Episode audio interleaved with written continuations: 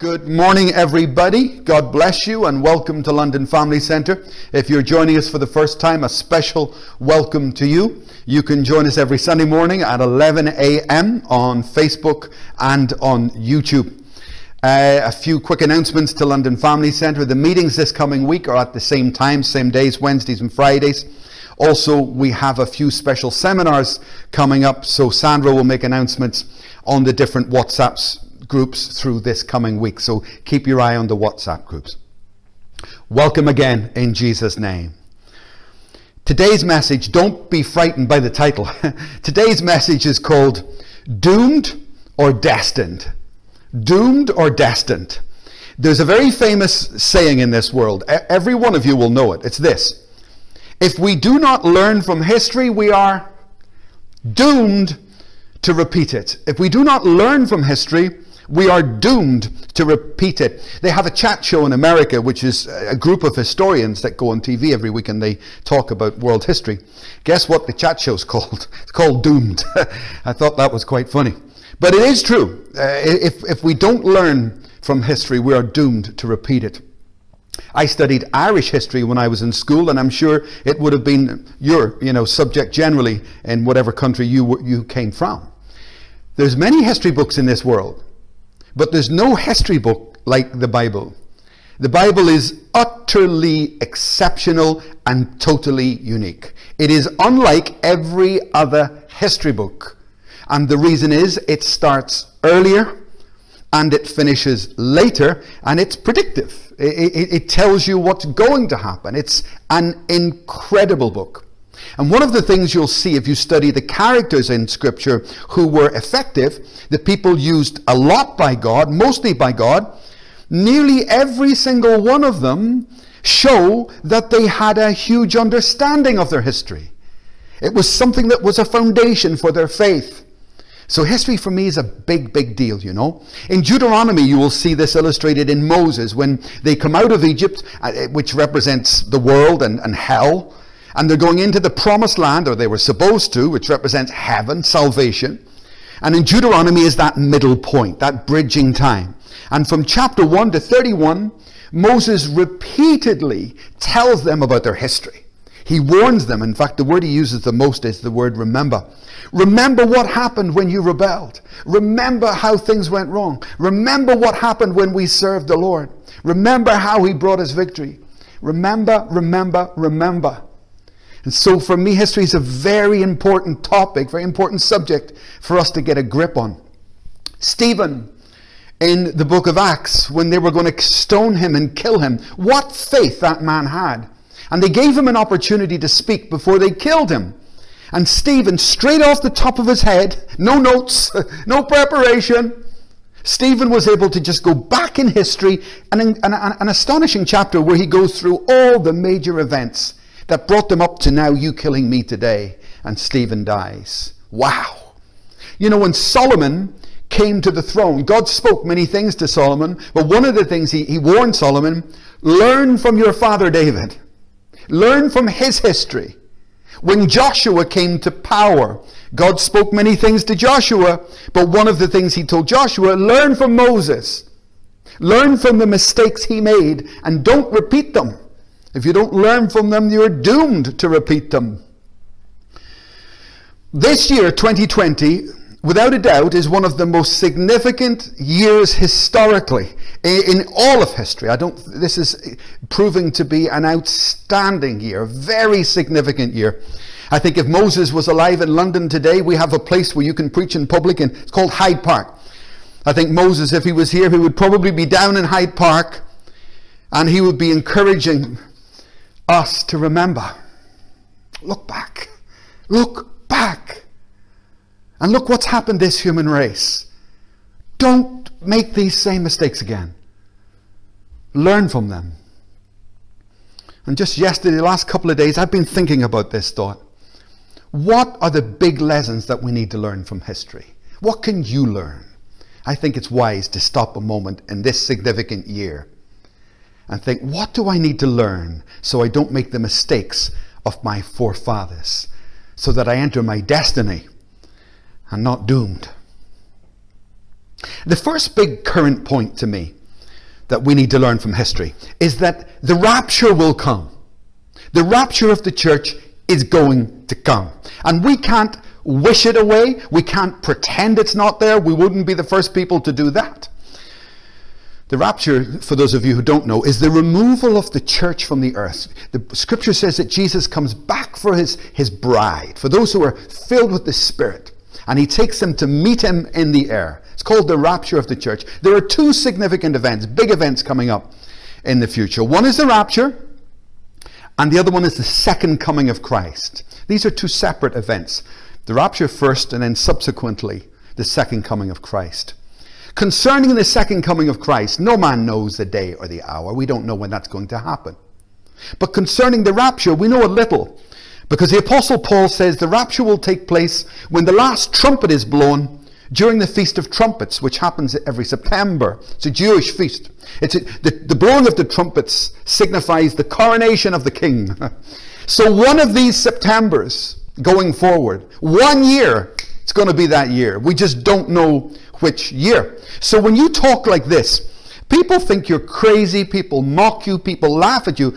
I'm not talking just about the lost, I'm talking about the saved. People just don't get it, they don't realize because they don't look at history. Look at Noah. Noah said a great, a great judgment is coming on the earth, and I'm going to build an ark, and I'm going to be raptured above the flood. Well, they laughed at Noah. They laughed and they laughed and they laughed because in those days there was no rain. There was no rain on the earth. The earth was watered by springs that came out of the earth. water, the water was held in the air like a firmament. It must have been beautiful.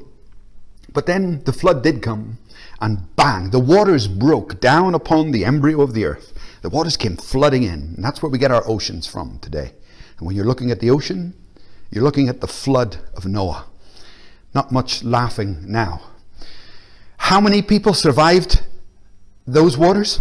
Eight. Very few. How many people entered the promised land from the original number? Two.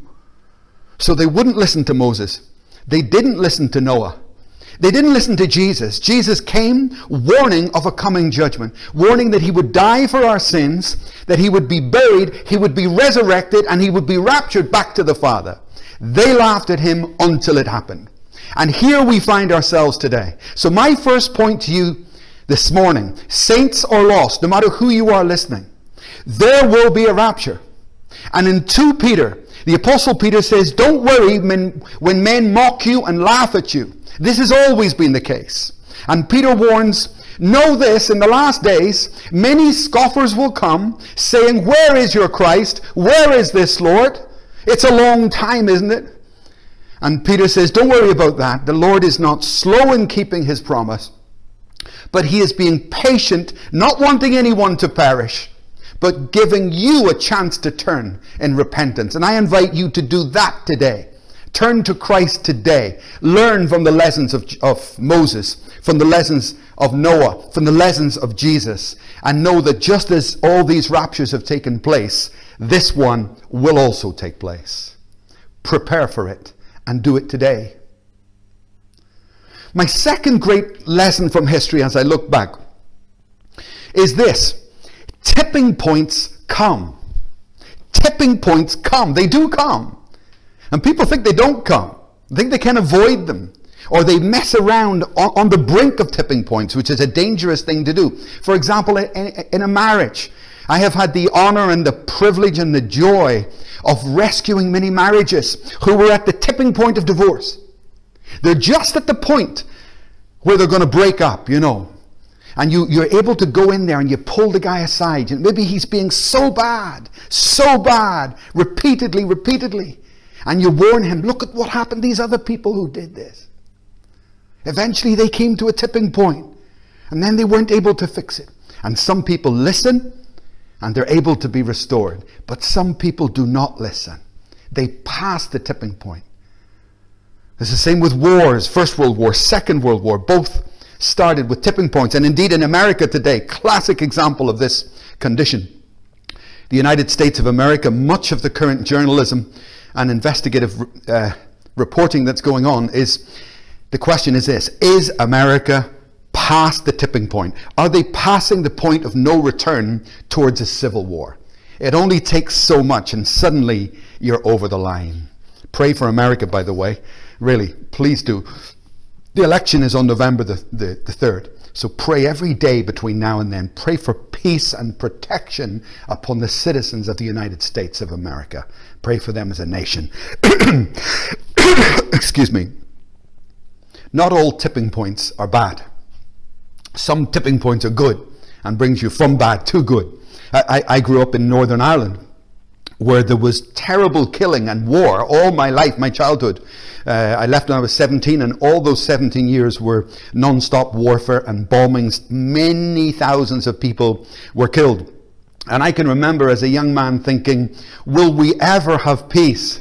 Will this ever switch? And you know, it did. It did. It was an occasion called the Omagh bomb. It was a beautiful sunny day, summer holidays. All the families were out in the middle of Omagh. That's where my mother comes from. The city of Omagh. And they were all walking, enjoying the end of their summer holidays. And the terrorists put a huge bomb right there in the middle of the street in front of, uh, uh, amongst all the civilians. And boom, 28 people died instantly. And it caused such revulsion that it brought Northern Ireland to a tipping point. And for the first time, all the politicians of all persuasions, all the terrorists of all persuasions sat down round a table and began to talk about peace. And praise God, a famous agreement, the Good Friday Agreement, was signed by everybody. And we've entered into now about 20 years of, of peace that I just never saw coming. Praise God for it. Long may it continue. So, tipping points are not all bad. They learned from their history. The people of Northern Ireland thought, what good has this done? Let's stop this now. Let's stop this while we can still get out of it. And thank God for the collective wisdom of the people of Northern Ireland. God bless Northern Ireland also. I studied church history at Cardiff University. It's one of my choices because I thought it was a very important, very important topic, excuse me, a very important subject. And after studying church history and the, the, the history of Israel, I constructed this little chart as a kind of a synopsis of Israel's history, but also my history and your history also. And this is how it goes. We need to learn from this. God gave Israel enormous grace. They were walking in grace. And if you were born again this morning, God's giving you great grace. So kind, so forgiving. But Israel abused the goodness of, of, of God and the grace of God. And they fell from grace. And they entered into another attribute of God, which is called faithfulness. Now, when faithfulness turns up in a life, it's a sign that something's wrong. Faithfulness shouldn't be necessary. I'll give you an example of what I mean by, by that. I had a pastors group, but six or seven pastors. We used to meet every single week, and they were very happy men. But one day, one of the pastors comes in, and he's not a happy chappy this day. He's got a face like thunder, and his arms are folded. And I need to start the meeting, so I say, What's wrong? And he said, Nothing. so I said, What's wrong? And he, his reply stuck in my mind. He said, I'm here, aren't I? I'm here. I'm faithful, aren't I? Yeah, but that very statement shows me that there's some underlying problem. And that's the problem with faithfulness. We shouldn't really need it. So Israel moved from, they fell from grace, they ended up in the faithfulness of God, but then they abused this. They abused God's faithfulness, his long suffering. And because he's a holy God, he had to judge them. And they came under severe judgment. Over and over and over again, they came under judgment. The judgment was so bad that they repented of their sin. And then they would come back into a place of grace. And around and around this circle they would go. Now, the trouble is, these two things, particularly repentance and grace, they concern this life. There is no need for repentance in heaven because there's no sin. So repentance is really an earthly thing, it's a temporary thing. And faithfulness, you don't need faithfulness where there is no sin, right? So at the end of time, we're going to see humanity separated into two groups those who are destined and those who are doomed. This is what Jesus came to tell us. And he came to offer you and me grace. Excuse me. And if we are wise, we will heed the warnings of God and we will learn from the history of others, which is very severe. Destined or doomed. Please, this morning, learn from history, learn from Israel. It says that the nation of Israel was given to the world as an example for us to see and for us to learn from. And I pray we do that this morning. Third great lesson from history for me is this don't ignore the prophets. Excuse me. End times is not always a popular topic because when you tell the truth of Scripture, it's often what people don't want to hear. it sounds like bad news for them. When you read Matthew chapter 24 and you're talking about plagues and earthquakes and disasters, it's not exactly good news the, the current world so much wants to hear about prosperity and my best life, my, all of this stuff. Unfortunately, times uh, world history is coming to a conclusion. And we need to wake up to that and see it. And God will send prophets and has sent prophets. Israel, Israel, oh you who killed the prophets. And one of the lessons of history, don't ignore prophets. You know, I had a very, very good friend of mine. He was a member in our church. He had his own independent ministry. I didn't know his ministry very well. He had 10 leaders or whatever connected with him, and he was very successful, very good guy, and I loved him actually. He was, he, he's dead now. He was a great member.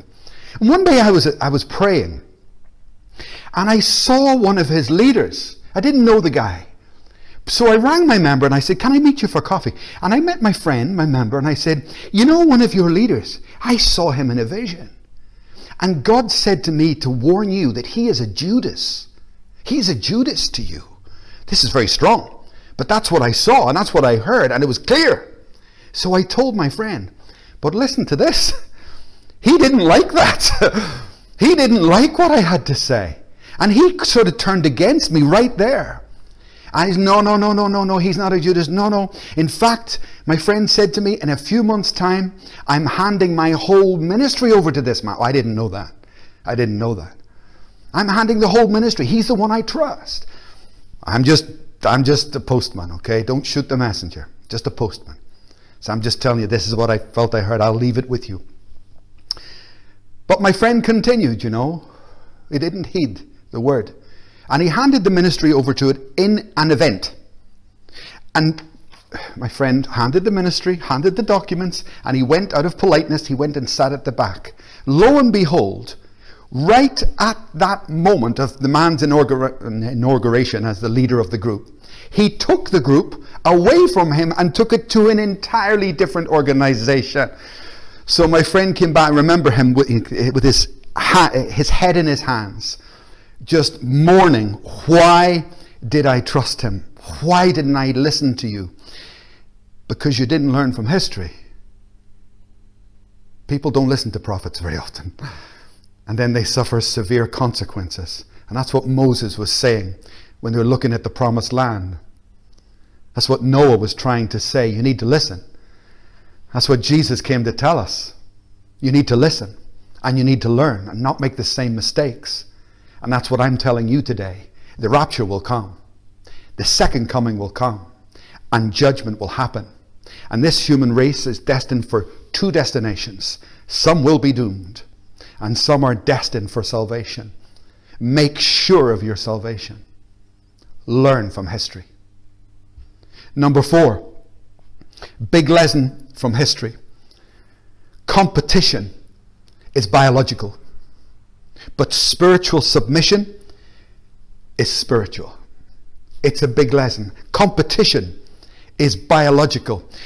The human race is competitive. We're built like that. My, my, my wife and I were out for a prayer walk the other evening, and there were two twins in the park, and they were coming past us again and again. They were about six years old, two boys, and they both obviously received new bikes. Now, what happens when you give two six year old boys two new bikes? Do they go around the park and enjoy the, the trees? No. competition. Let's see who can ride the fastest. And it was one competition after another between these two twins. Competition's biological. And we need to get it under control. They call it the survival of the fittest, or it goes by many names. And even people will say to you, "Oh, Pastor, I, you know, I'm not competitive. I'm part of a team." the trouble with teams is teams compete with teams. That's where football is, right? You plant a church, and the church competes with another church. Or you're part of a race, and this race is, is in competition with this race to prove itself superior. Or part of a culture, and you try to exalt your culture over another culture. All of that is coming from a root within us of competition. And it leads to wars, it leads to divisions, leads to strife and trouble. And one of the big lessons of all history is competition between us doesn't end well. And Jesus invites you, no matter what color you are, what culture you come from, what church you're in, Jesus invites you not to be competitive at this earthly level, but to be a citizen of the kingdom of God, where there is no competition because we're all serving one God. One of the lessons of history, when you start to see the manifestations of this root called competition, be careful of your behavior and pray for God to kill that root and to give you a kingdom mind and kingdom motivations in Jesus' name. Big lesson number five from history seek truth and embrace it. Seek truth and embrace it because the lie is going to kill you. You can pretend you know the truth, but I'm just going to pretend I believe this, and all the time you know what the truth is. It's the truth that sets us free. And, you know, I don't have to like the things I can see in Scripture.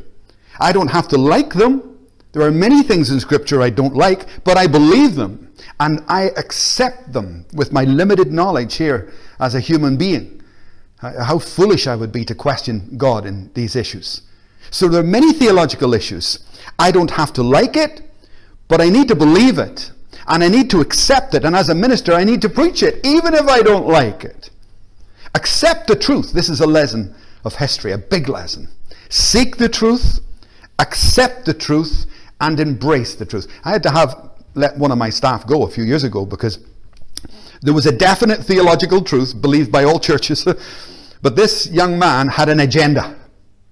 And this specific theological truth didn't quite fit his agenda.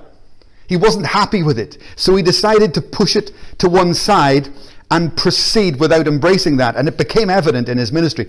So I said, Look, you either change this or I'm going to change your job. You're not going to be working here. And he couldn't change wouldn't change it. So I had to let him go. Be, be very careful of that, okay? Embrace truth. For me, th- this is currently a, a major crisis in the world. Many people, because I work in many different countries, and I was thinking this morning to get an accurate um, number here, but probably in the last 15 months, I've sat with around 10 leaders who have rejected some truth or another and preferred a lie. Be, be very careful of that, guys. Even if the truth hurts, accept it. Even if you don't like it, accept it. Okay? Even embrace it. Because the lie will kill you, the truth will set you free. And by the way, if you reject truth, who is the truth? Jesus Christ is the way, the truth, and the life. Many historically have rejected him to their peril. Embrace truth. Embrace truth. Accept it in Jesus' name. Seventhly, seven big, big lessons, seventh big lesson from history. Don't follow the crowd. Many people can attract a crowd, but maybe there's suspicion, suspicious means of doing so. But many people can attract a crowd or they can have perceived success. They can, very good at, at the presentation of worldly success. Be very careful of that. History shows us Stalin had huge crowds following him until he killed multiple millions.